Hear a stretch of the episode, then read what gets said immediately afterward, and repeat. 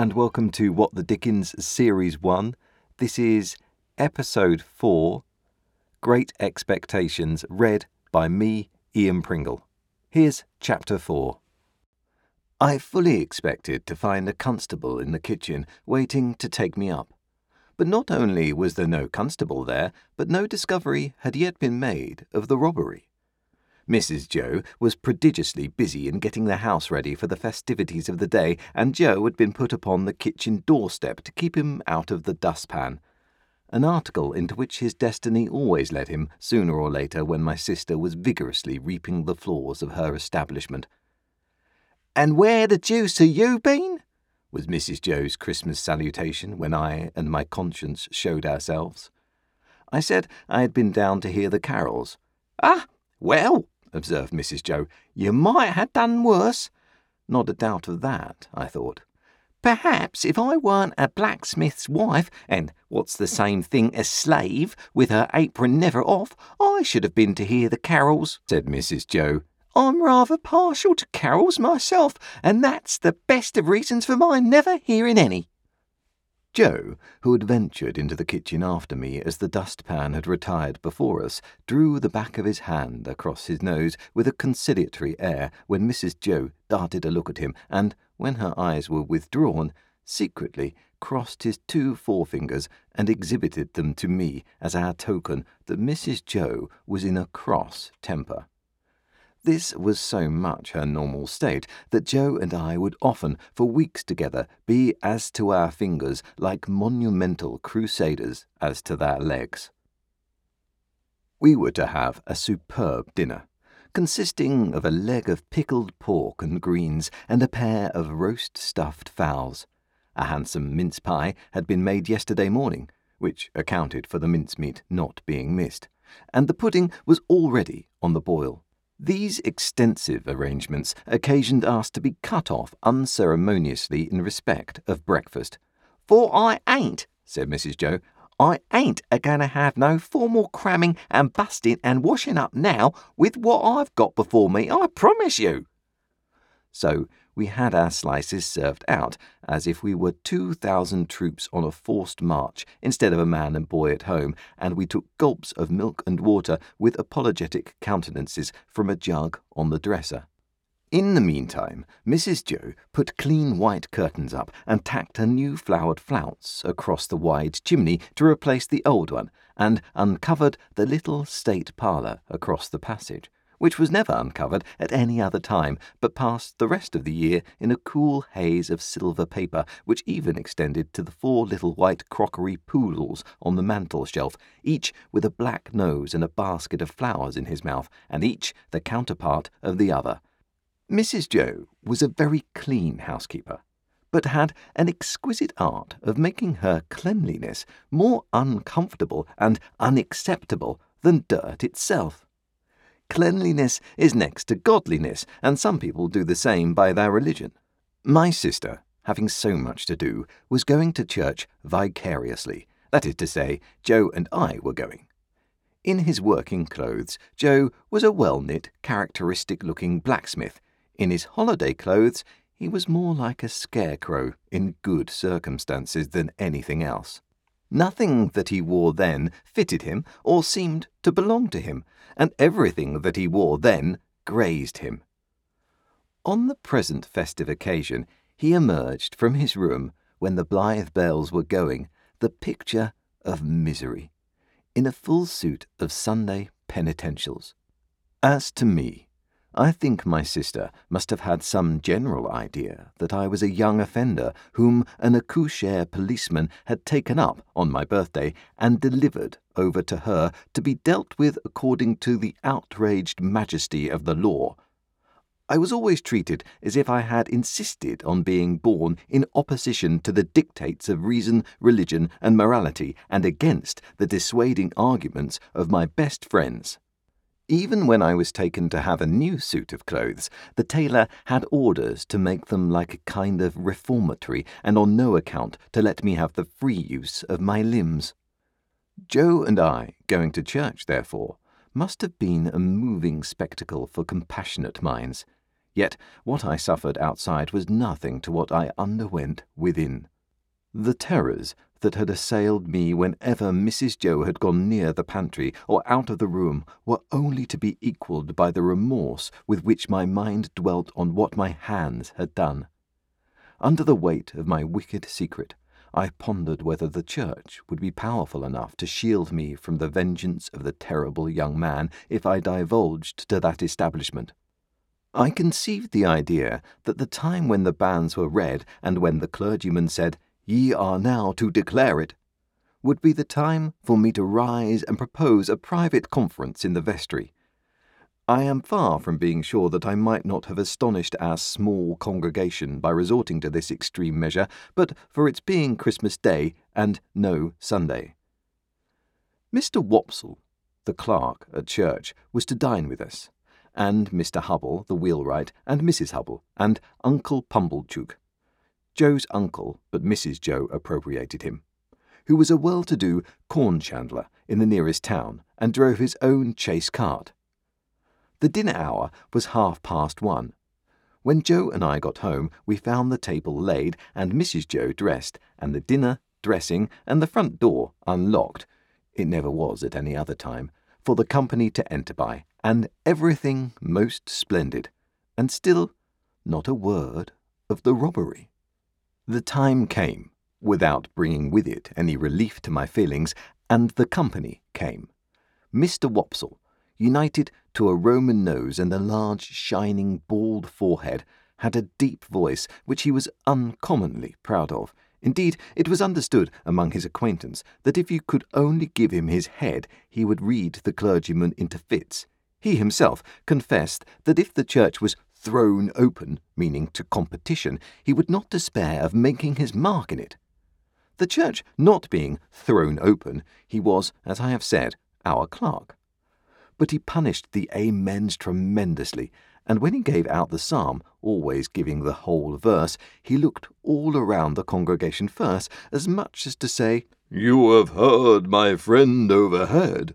Oblige me with your opinion of this style. I opened the door to the company, make believing that it was a habit of ours to open that door, and I opened it first to Mr. Wopsle, next to Mr. and Mrs. Hubble, and last of all to Uncle Pumblechook. N.B. I was not allowed to call him uncle under the severest penalties. Mrs. Joe, said Uncle Pumblechook, a large, hard breathing, middle aged, slow man with a mouth like a fish dull staring eyes, and sandy hair standing upright on his head, so that he looked as if he had just been all but choked and had that moment come to. I have brought you, as the compliments of the season, I have brought you, mum, a bottle of sherry wine, and I have brought you, mum, a bottle of port wine. Every Christmas Day he presented himself as a profound novelty with exactly the same words and carrying the two bottles like dumbbells. Every Christmas Day, Mrs. Joe replied, as she now replied, Oh, Uncle Pumblechook, this is kind. Every Christmas Day he retorted, as he now retorted, It's no more than your merits. And now, are you all bobbish? And how's sixpenn'orth of halfpence? Meaning me. We dined on these occasions in the kitchen, and adjourned for the nuts and oranges and apples to the parlour, which was a change very like Joe's change from his working clothes to his Sunday dress. My sister was uncommonly lively on the present occasion, and indeed was generally more gracious in the society of Mrs. Hubble than in other company. I remember Mrs. Hubble as a little curly, sharp edged person in sky blue who held a conventionally juvenile position because she had married Mr. Hubble, I don't know at what remote period, when she was much younger than he. I remember Mr. Hubble as a tough, high shouldered, stooping old man of a sawdusty fragrance, with his legs extraordinarily wide apart, so that in my short days I always saw some miles of open country between them when I met him coming up the lane. Among this good company, I should have felt myself, even if I hadn't robbed the pantry, in a false position. Not because I was squeezed in at an acute angle of the tablecloth with the table in my chest and the pummeled Pumblechookian elbow in my eye, nor because I was not allowed to speak. I didn't want to speak, nor because I was regaled with the scaly tips of the drumsticks of the fowls and with the obscure corners of pork of which the pig, when living, had had the least reason to be vain. No, I should not have minded that if they would only have left me alone. But they wouldn't leave me alone. They seemed to think the opportunity lost if they failed to point the conversation at me every now and then and stick the point into me. I might have been an unfortunate bull in a Spanish arena, I got so smartingly touched up by these moral goads. It began the moment we sat down to dinner.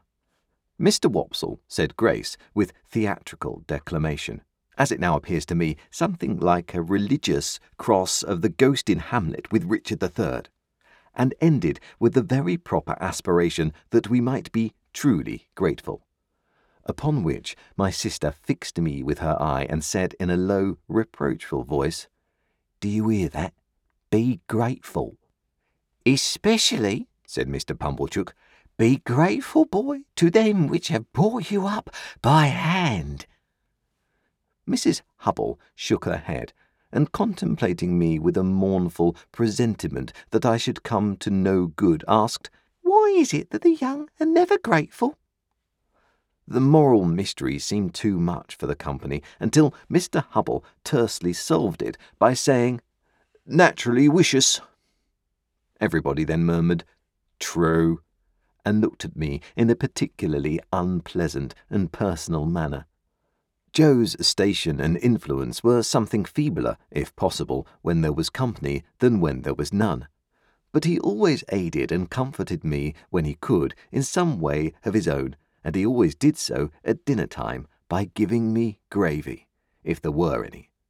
There being plenty of gravy today, Joe spooned into my plate at this point about half a pint. A little later on in the dinner, Mr. Wopsle reviewed the sermon with some severity and intimated, in the usual hypothetical case of the church being thrown open, what kind of sermon he would have given them. After favouring them with some heads of that discourse, he remarked that he considered the subject of the day's homily ill chosen, which was the less excusable, he added, when there were so many subjects going about. True again, said Uncle Pumblechook. You've hit it, sir. Plenty of subjects going about for them that know how to put salt upon their tails. That's what's wanted. A man needn't go far to find a subject if he's ready with the salt box. Mr. Pumblechook added, after a short interval of reflection, Look at pork alone. There's a subject. If you want a subject, look at pork. True, sir, many a moral for the young, returned Mr. Wopsle, and I knew he was going to lug me in before he said it. Might be deduced from that text. You listen to this, said my sister to me in a severe parenthesis. Joe gave me some more gravy. Swine? Pursued Mr. Wopsle in his deepest voice, and pointing his fork at my blushes as if he were mentioning my Christian name. Swine were the companions of the prodigal. The gluttony of swine is put before us as an example to the young. I thought this pretty well in him, who had been praising up the pork for being so plump and juicy. What is detestable in a pig is more detestable in a boy. Or a girl, suggested Mr. Hubble. Of course, or a girl, Mr. Hubble, assented Mr. Wopsle rather irritably. But there is no girl present. Besides, said Mr. Pumblechook, turning sharp on me, think what you've got to be grateful for if you'd been born a squeaker. He was, if ever a child was, said my sister most emphatically. Joe gave me some more gravy. Well, I mean a four-footed squeaker, said Mr. Pumblechook. If you had been born such, would you have been here now? Not you. Unless in that form, said Mr. Wopsle, nodding towards the dish. But I don't mean in that form, sir, returned Mr. Pumblechook, who had an objection to being interrupted. I mean enjoying himself with his elders and betters, and improving himself with their conversation, and rolling in the lap of luxury. Would he have been doing that? No, he wouldn't, And what would have been your destination? Turning on me again. You would have been disposed on for so many shillings according to the market price of the article, and Dunstable, the butcher, would have come up to you as you lay in your straw, and he would have whipped you under his left arm, and with his right he would have tucked up his frock to get a penknife from out of his waistcoat pocket, and he would have shed your blood and had your life. No bringing up by hand then, not a bit of it. Joe offered me more gravy, which I was afraid to take. He was a world of trouble to you, ma'am, said Mrs. Hubble, commiserating my sister. Trouble? echoed my sister. Trouble? And then entered on a fearful catalogue of all the illnesses I had been guilty of, and all the acts of sleeplessness I had committed, and all the high places I had tumbled from, and all the low places I had tumbled into, and all the injuries I had done myself, and all the times she had wished me in my grave, and I had contumaciously refused to go there. I think the Romans must have aggravated one another very much with our noses. Perhaps they became the restless people they are in consequence. Anyhow, Mr. Wopsle's Roman nose so aggravated me during the recital of my misdemeanours that I should have liked to pull it until he howled. But all I had endured up to this time was nothing in comparison with the awful feelings that took possession of me when the pause was broken which ensued upon my sister's recital, and in which pause everybody had looked at me as I felt painfully conscious, with indignation and abhorrence. Yet, said Mr. Pumblechook, leading the company gently back to the theme from which they had strayed, pork, regarded as biled, is rich too, ain't it? Have a little brandy, uncle, said my sister. Oh, heavens! It had come at last. He would find it was weak, he would say it was weak, and I was lost.